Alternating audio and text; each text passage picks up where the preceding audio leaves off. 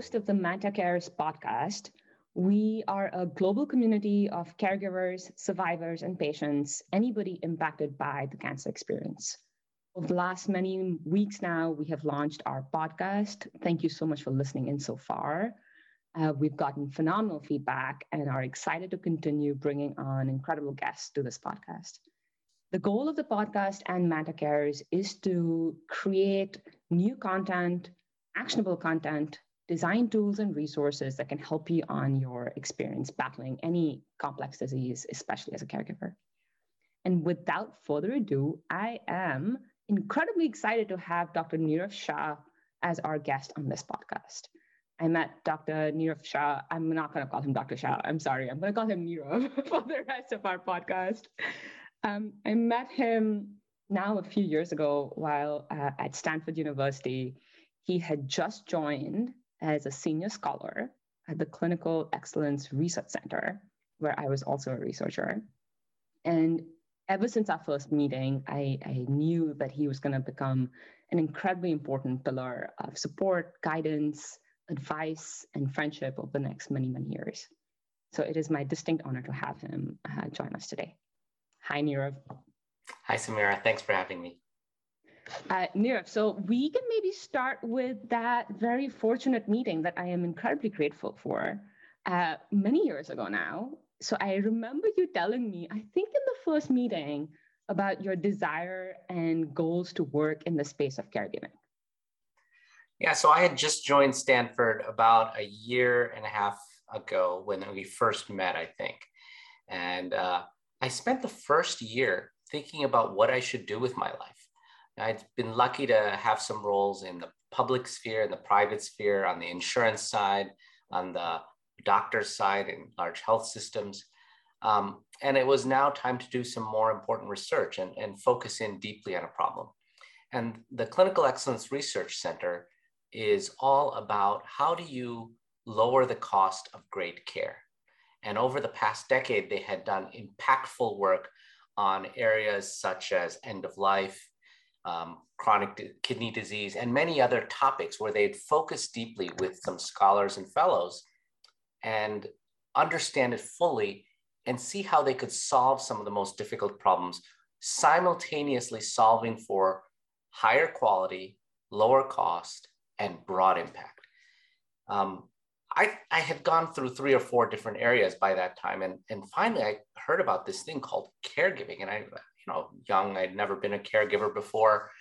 And I started talking to all my friends. And it seems like actually most of us have either been a caregiver uh, or will be a caregiver at some point in our lives. And it was a silent epidemic. I learned from the AARP, the Amer- American Association of Retired Persons, that unpaid family caregivers are responsible for about $500 billion, that's billion with a B, dollars of care every year that they're not paid for. So fully 2 2.5% of our GDP in America is silent, it's, it's invisible. And whose job was it to think about these caregivers? It wasn't the hospitals, it wasn't the insurance companies, it wasn't employers. And ultimately, it was just getting harder and harder. And this was pre pandemic. So I thought there's got to be a way that we start to think about these invisible people and help them and help ourselves and help our society and be much more kind and generous and do what we all need is to support one another. I, I love I love how you framed it, the invisible problem, the invisible people. I, I think that was exactly the goal for us at Manta Cares as well, because as a patient, it's it is invisible caregivers. It is your parent, your sibling, your child, your a friend, your community member who really stands up and, and takes on the burden of care, especially as I'm imagining you're at some point you're going to talk about moving care into the home. Especially as care moves into the home, I, I think that burden is sort of shifting further and further onto these invisible people. So, given that you love this problem now and you've been looking at it for at least a couple of years, what are some of the key findings there? what have you found? So 500 billion, I heard, 2.5% of our GDP. What, what else have you been um, finding? Well, it, the problem was only getting much worse. For the last few decades in America, we've been talking about this thing called value based care. And what value based care means is that we're not going to be paying for things one at a time. We're going to be paying for improvements in outcomes and overall care. So the example is let's say you're going to a hospital for uh, hip replacement surgery. In the old days, you get paid for every single thing that the hospital charge. If, if you happen to use five sponges in, a, in the surgery, they charge you for five sponges, depending on the complications, the time, the number of days in the hospital, all of those things added up to very large bills. And in an effort to rein in costs, we've started to say, you know what, hospitals, we're not going to pay you for every single piece of thing you provide. We are going to pay you for 90 days before, 90 days after the hip replacement, a lump sum, call it $25,000. And all you have to do is do whatever you want, but you have to guarantee that the patient can walk once again at the end of those 90 days or whatever measures and outcomes we decide upon. What that meant was that hospitals suddenly realized that staying five, seven, ten days in the hospital doesn't make sense because it costs them $5,000 a day in the hospital why don't we shift cost and shift care to unpaid family caregivers, to non unionized family caregivers? And so those five day stays became three day stays, became one day stays, became four hour stays for a hip replacement. So you're telling me you're sending grandpa home after four hours of a surgery back to the unpaid granddaughter who's taken a week off from work, flown across the country to care for grandpa and help him in his recovery. She's not trained. She doesn't know what to do. She's terrified. Good luck with that because that's what value based care initially meant. And what happened was that people started getting readmitted. These burdens on caregivers were just too much to ask for. And so, what we've learned now is there are ways that you can actually care for the caregiver, that granddaughter who's flown in from across the country, that will improve outcomes, the, the burden on her, the strain, the, the psychological stress, and improve outcomes for the patient, grandpa with the hip replacement, simultaneously, while reducing readmissions, keeping people healthy without getting infections, getting them back to their original function and form that they wanted in the first place. And suddenly it's become everyone's job. Suddenly, because we're starting to capture and quantify this, the hospital itself will say, you know what? We're going to redefine what counts as healthcare. And we're going to include meals for the patient and the caregiver for the first full week after surgery. So they'll pay for Uber Eats or they'll pay for meal delivery so that you can actually not worry about that and focus on getting better. They'll pay for things like transportation. Instead of worrying how to get back and forth from the hospital and parking, maybe they'll cover a few Uber or Lyft rides. And those kinds of things have redefined what counts as healthcare in the box of value based care.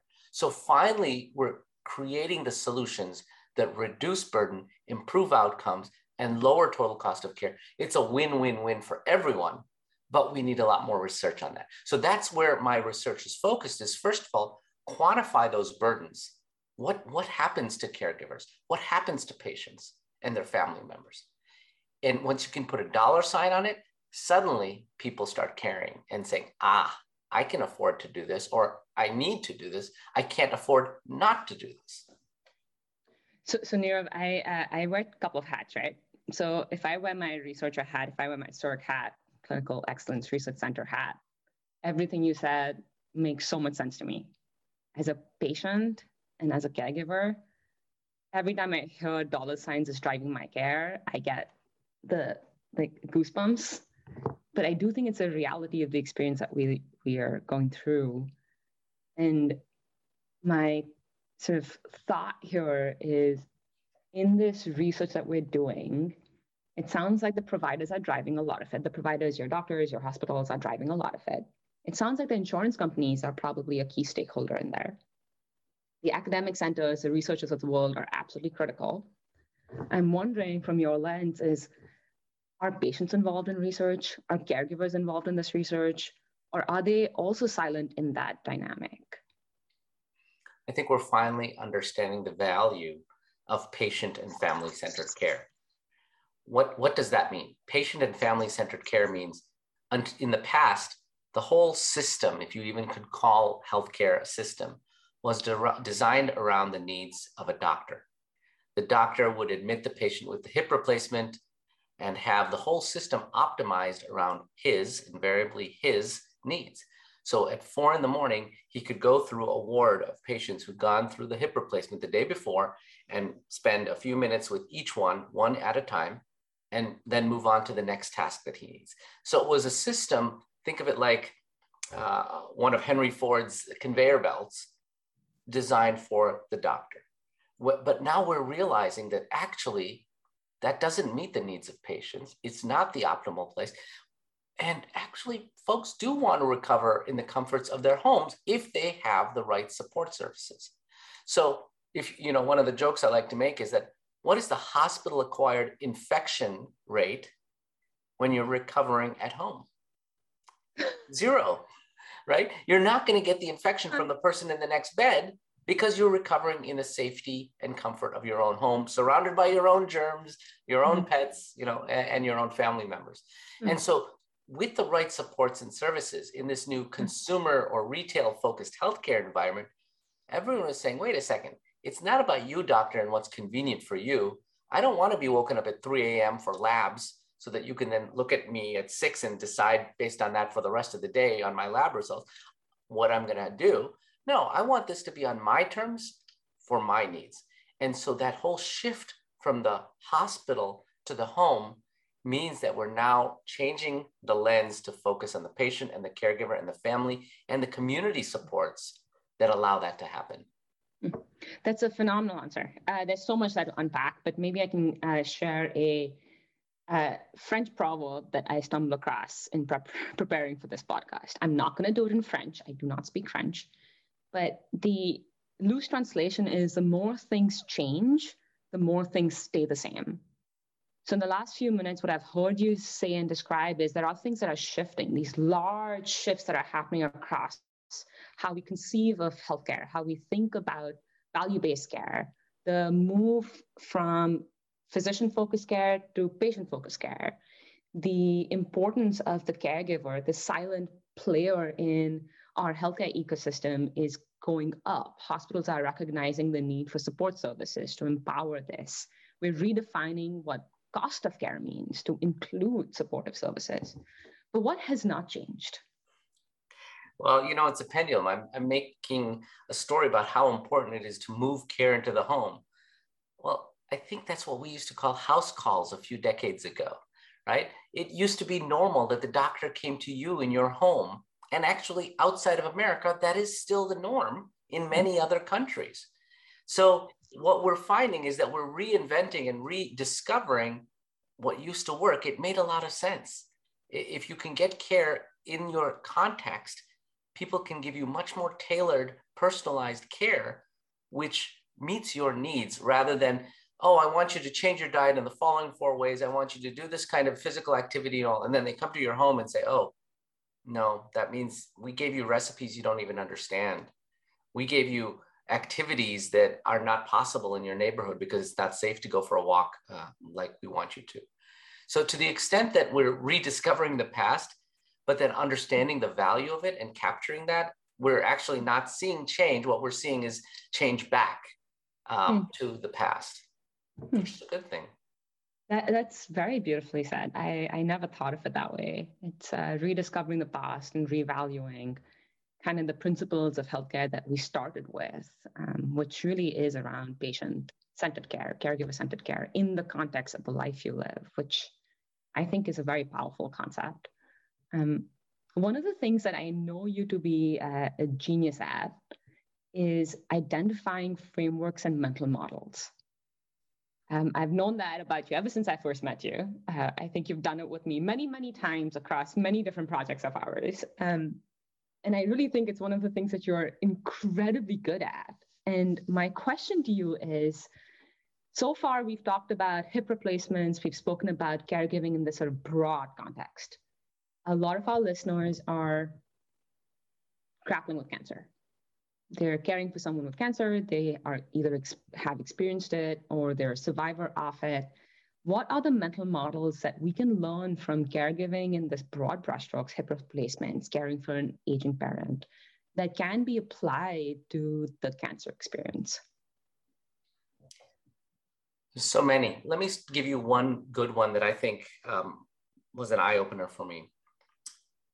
Alex Drane is a good friend of mine who is a caregiver and mom and um, started the caregiving enterprise called Archangels and she studies caregiver burden. And one of the things she likes to talk about is that as a caregiver, you have to think about what they say in an airplane.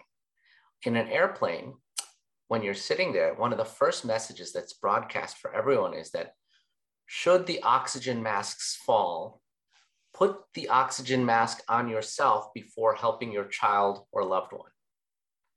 And as caregivers, we often forget that, right? We are doing everything in our power to help our vulnerable loved one and at huge cost to ourselves. That kind of cost has a toll. The research we've done at Stanford so far has shown that this cost and burden can last decades in terms of psychological impact, in terms of total cost of care, in terms of your own health burdens, in terms of having heart attacks, in terms of dying young as a caregiver that kind of impact can be averted. And that's the, the, the lesson here is take care of yourself so you can better take care of your loved one as well. Don't ignore your own needs, your own health exams, your own clinic visits, your own medications, your own respite, your own going for a walk every day, your own journaling time, whatever it takes to take care of yourself first. Then only can you be the most effective in caring for your loved one. That's uh, incredibly powerful, Nirav. I I absolutely hear that. Um, my my, it's something that I've told a lot of the people who we get a lot of calls nowadays from people who are grappling uh, with cancer, and it is something that we've said over and over again. But in order to act on it, I think it's really hard. I think it's so easy to forget your needs, and um, I, I it feels almost selfish at times. Exactly. Exactly. I, I do think it feels selfish, and I don't mean to be gendered about this, but a lot, of, and, and I'm sure you have the data on this, but I imagine a lot of the caregivers are women. Oh, the vast. Well, actually, it's interesting with with the COVID nineteen pandemic, it's shifted a bit, and and there are many younger and male caregivers as well. But the stereotype is still true. It's a woman in the sandwich generation who's often caring for one or more children of her own and uh, older parents or in-laws at the same time and trying to keep it all together and neglecting her own health. That is a useful archetype because if you think about her and what she needs um, that's very generalizable to many other caregivers. So maybe we can unpack that because i think that that is a really useful archetype and it is one that's emotionally very close to my heart. I'm, I'm not quite there yet, but I know my mom was. And having seen her honestly care for myself while going through cancer, I can tell you that she did not take care of herself. And I know that she is grappling with her own, actually, to the point you made, uh, burden of health now once we're out of active treatment. And I think that archetype, if we sort of peel back the layers a little bit there, so they are the sandwich generation, they're usually carrying on two dimensions at least. So elderly parent, their own kid, then they are also have their own risk of disease. Um, presumably, if they're in the sandwich generation, they're grappling with menopause, they're grappling with their own sort of comorbidities, depending on kind of where you are and what your health profile looks like. Is there any tools, tips, resources that you know of that might help this archetype better manage they have all of these balls in the air they're juggling all of this they're terrified of one dropping. There's i would imagine shame in something dropping. There's guilt if something drops. I think it's really hard to put on that oxygen mask first. So is there anything there that you know that we can point them to that we can help them with? There's many resources now available on the internet to help you find communities, to help you find resources, to even potentially get you paid to become a paid caregiver for your own family member, for example. Groups including the Benjamin Rose Institute out of Ohio, um, the um, Rose, Rosalynn Carter Institute out of Georgia, uh, the John A. Hartford Foundation, AARP, all have extensive resources for caregivers. Now, they may not all be tailored for oncology or cancer care, but there are a lot of generalizable tools and, and models. One of the ideas that I think um, has really taken gotten some traction is finding communities of caregivers. Are there other people, whether through the hospital, through the cancer center, or otherwise, finding supportive people who've walked in your shoes? And I'm not talking about patient groups, I'm talking about caregiver groups. What that does is you get in a group of maybe 10 or 12 people, you don't instantly become best friends with everyone, but you may find one or two or three who you can relate to and you can support and they can support you back. And that is not only allowed, sanctioned, it's actually encouraged because there are many ancillary benefits as well. Not only does the physical, uh, does the mental support of someone who hears your story or understands what you're going through help, but there's also navigating the system, right? Maybe they've gone through and gotten that prior auth for that specific second opinion that you want. All those other things that you're going to have to deal with that the healthcare system throws at you as you try to get through your journey, someone somewhere has been through. And so now there's a number of online communities. I found Facebook to have a number of great caregiving, uh, caregiver focused groups and elsewhere, depending on what your needs are, you can get as involved or as little involved as you'd like. But I, I encourage you to seek those out early in the course. And if you're uh, a patient, encourage your family member, caregiver to do the same. So for the record, I did not plant that seed. That was Nirav on his own. Manta Cares, that is our goal. It is to build a community for caregivers for cancer. But I did not plant it for what it's worth. Uh, thank you, Nirav, for that unaided endorsement. Um, there is something you said, though, that I want us to maybe unpack a little bit. Um, I think in the sort of list of resources, which we will link to in the show notes, but in the list of resources, one of the things you mentioned is you can start to get paid for being a caregiver. Can we unpack that a little bit? Yeah, many states have understood that there is an in, immense need for it, that the uh, home health and other communities of workers are very underpaid and there's just not enough folks to, to provide that care, especially with some episodic or other kinds of caregiving needs. The, the supply and demand mismatch is huge. So from one state to the next, there are programs which we'll link to in the show notes as well. For example, I know the California one pretty well, where it's just signing up through an administrative process, showing some data, sharing some notes, and you can start getting paid regularly for your caregiver duties mm. um, for your loved one in your own home, even. And that has been a savior for many folks who've had to quit their jobs, who may not be able to make the choice that they want to be a caregiver because of financial or other issues. And um, we'll link to several really good resources. Thank you. Um, I think that would be really important. Um, do you know if any that are cancer specific? I'm guessing not. I haven't explored it, but we can certainly look into it. Okay. That was my thinking because one of the things that I know has come up a few times. It actually goes back to our archetype. It goes back to the sandwich generation, especially in today's day and age when a lot of these largely women are also working. So to grapple then with work, with caring for young kids, with your elderly aging parent, and then God forbid a sick parent or child or spouse, that additional productivity hit with work, grappling the day to day job that you are now being paid for becomes really difficult. So, do you know if the. Yeah. So, the, the mm-hmm. Paid Family Leave Act is the, uh, the lowest bar.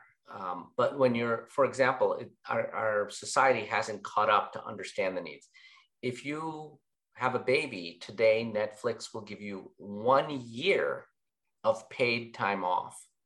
Now, what happens if you're caring for a spouse with cancer. You don't get a year off that's paid, right? And our society means well, but hasn't caught up there. The, the, the point of these kinds of um, the Netflix policy, for example, is to keep women in the workforce, right? It's to make sure that talented folks can find ways to balance life and career.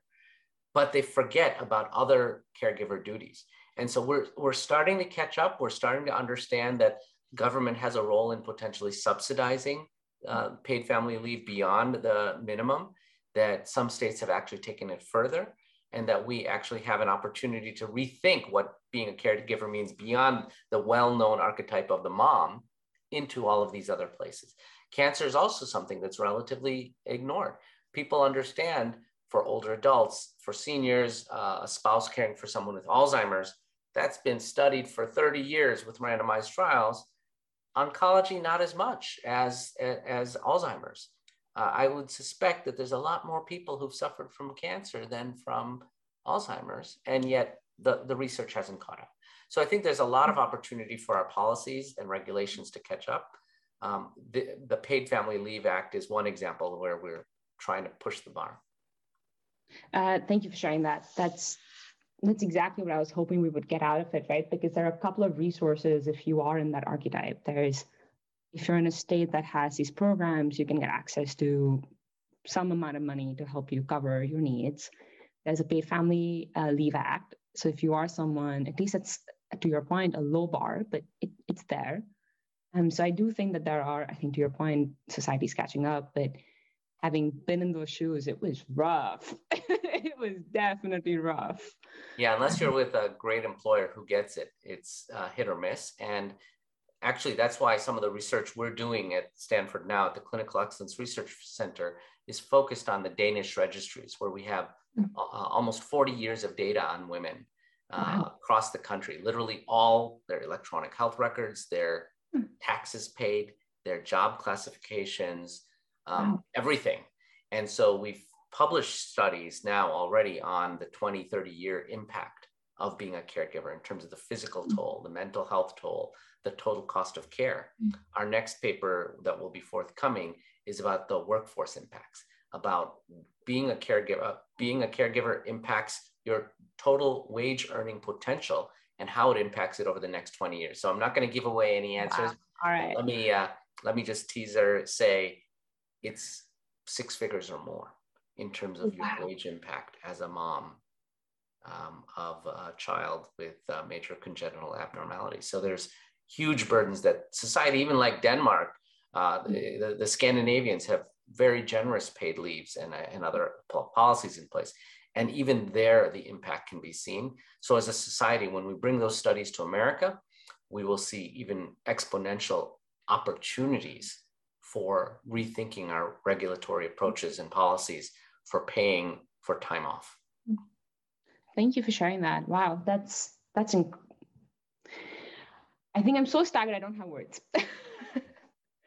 um, one of the things, Nirav, that uh, I've been thinking a lot about is 10x thinking, where you kind of out and you you force yourself to think if this were true tenfold bigger, tenfold bigger, what what what does that look like? And at some point, your imagination uh, catches up, and dreams get pretty wild and pretty large. And so, so the thing that we've been grappling with at Manta Cares is a thought experiment. If we were wildly successful, what would the world look like? And the answer that we've been coming to is every year, at least in the US, you have 1.9 million new cancer patients. And for every cancer patient, I would argue, and there is not that much data I have looked, on how many caregivers get impacted. I would argue that at least one person, there's at least someone in your immediate network, if not more, who is also being impacted by that diagnosis. So every year you have 1.9 into 2, at least, people who are being impacted by cancer. And in our dreams of being wildly successful, our hope is that when you get diagnosed, you do get access to this community where you can find your tribe. You can find people who are grappling with the context of life, life that you're, you're in, but also you get access to tangible tools and resources that allow you to make the cancer experience just a little easier. So, my question to you is if you are wildly successful in the next decade of your life, what does the world look like?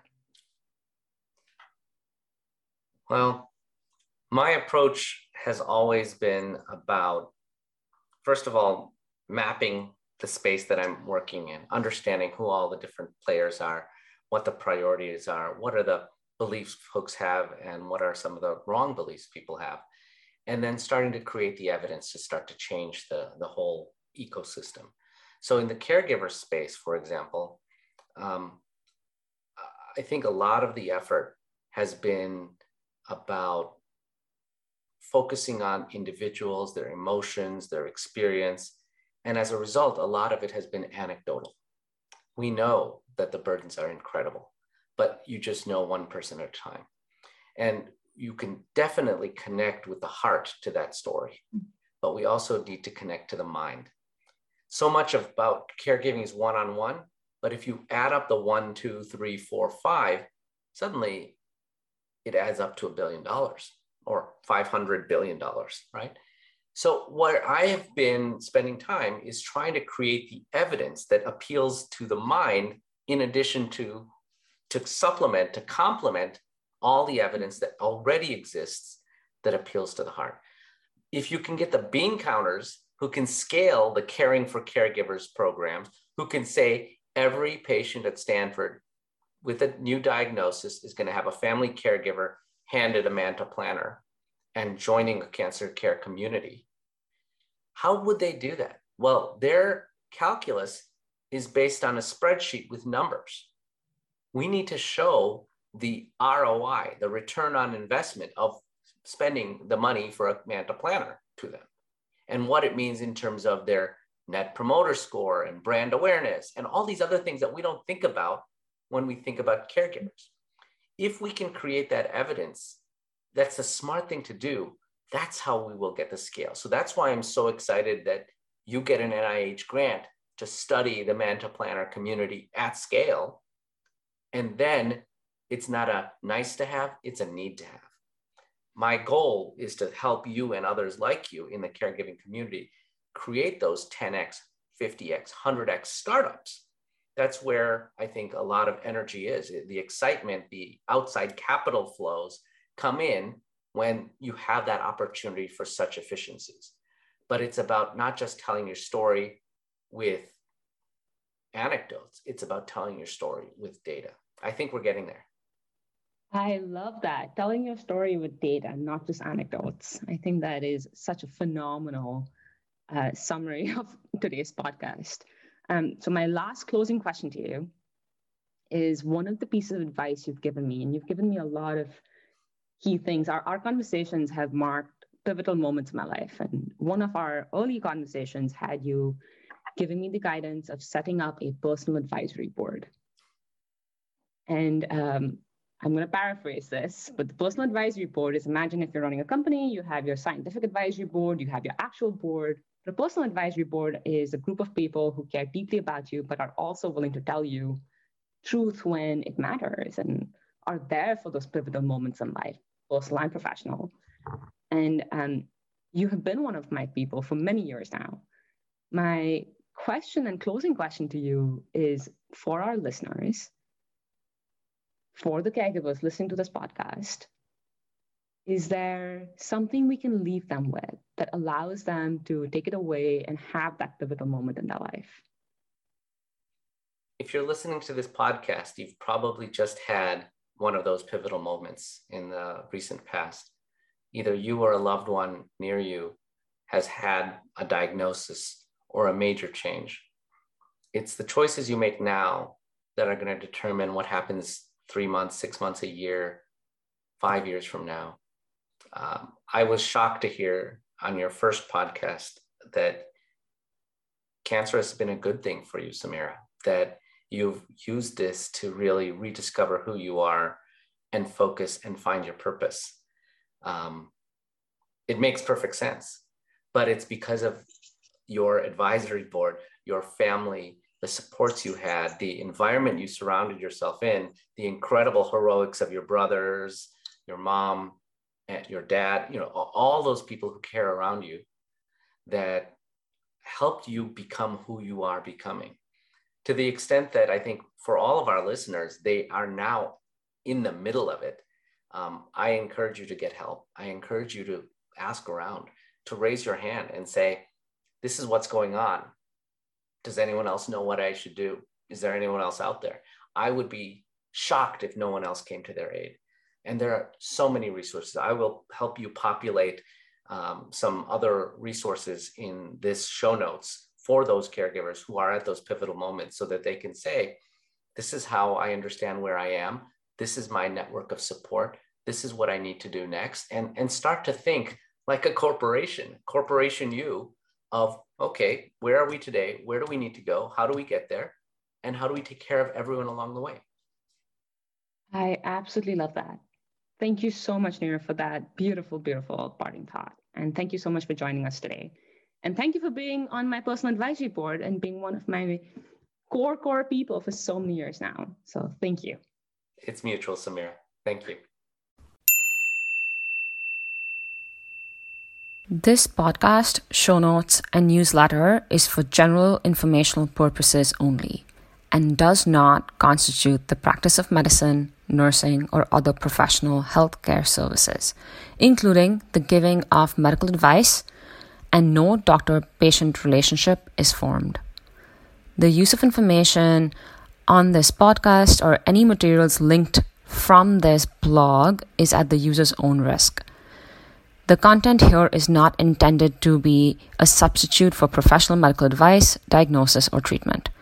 Users should not disregard or delay in obtaining medical advice for any medical condition they may have and should seek the assistance of their healthcare professionals for any such conditions.